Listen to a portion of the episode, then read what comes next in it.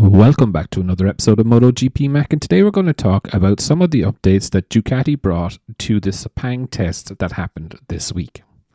Now, the first area we're going to focus on is the exhaust, and here you will see the top exhaust can from the old 2023 bike, and if you notice the thickness and where the actual butterfly valve is placed on this one, you will see However, if you look at the new exhaust here, you will see the exhaust is much more slender. And also, you will see that the butterfly valve in the exhaust is actually placed further back down the exhaust. Also, here you will see the old exhaust on the GP23 for the lower section. As you can see, the shrouding around it. However, with the new one, Again, it's just like a little stubby exhaust right at the end. Now, I do think that this is trying to help them with low end uh, power. Now, next, uh, here you will see the differences in the front fairings. They are uh, trying to tweak the front fairings. And again, it's very, very hard to see it.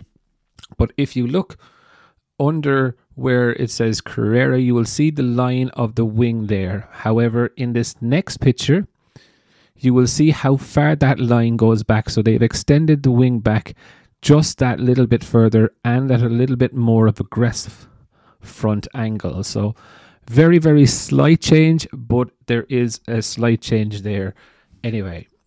Now, Ducati, again, kind of like Aprilia, broke the internet with its radical design of of maybe putting together the two functions that they were trying to run last year, but that's not the only aerodynamic devices that they tried for ground effect on the side.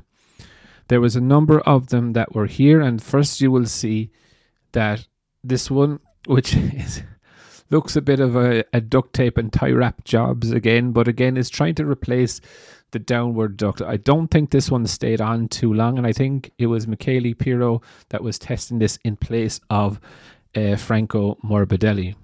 You will see also this one here kind of brings me back to the first version of wings that Ducati did try, but this time the wings are going the other way around.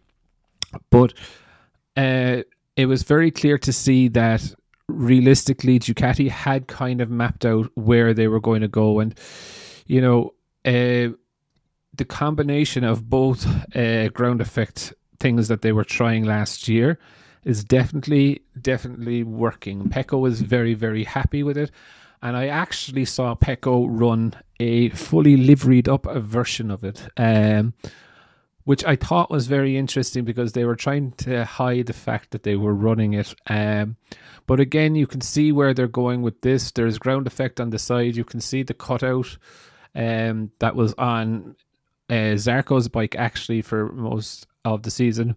There's air inlets, and that is actually coming out the bottom, as you can see here.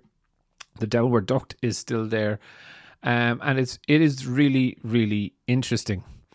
Here you will see um, a GP23 uh, in all its action on the front.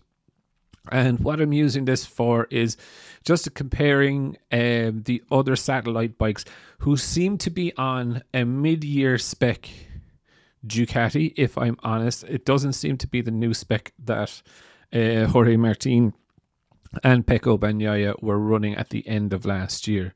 Here you'll see a start from Bezzecchi um, also, you can see the downward ducts here at a better angle for Fabio Di Giannantonio. Now, I do believe VR46 did try the new downward ducts, um, but they were not on the Gresini bikes at all. And just to give you an understanding of the different sizes between the, the downward ducts and that, here again is Pecco eh, with the downward ducts on his bike. And as you can see, the opening is far bigger um, than the ones on the early spec 2023 bike.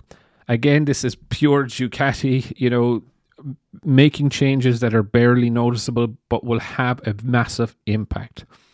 If I look at the, how the test went, I think overall for Ducati, I think they are in a very, very happy place. The aero works, their engine is is under control. They've learned lessons from the past two years We haven't seen everything yet, is what I'm led to believe. I do think Gigi has a couple of more bits up his sleeve. I think for the eight riders on the bikes, I think it was a pretty successful test.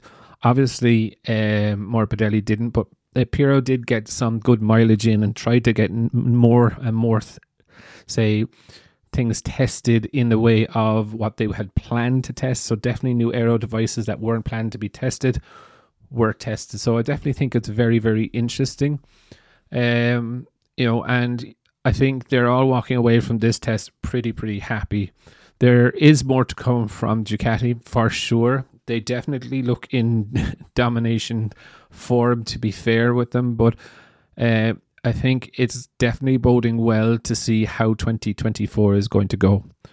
But I would definitely love to know your thoughts. What do you think of Ducati's side fairings that they tried, the exhaust, you know, and the differences that the satellite teams riders are getting? They're actually getting a bike that is not the last spec of last year.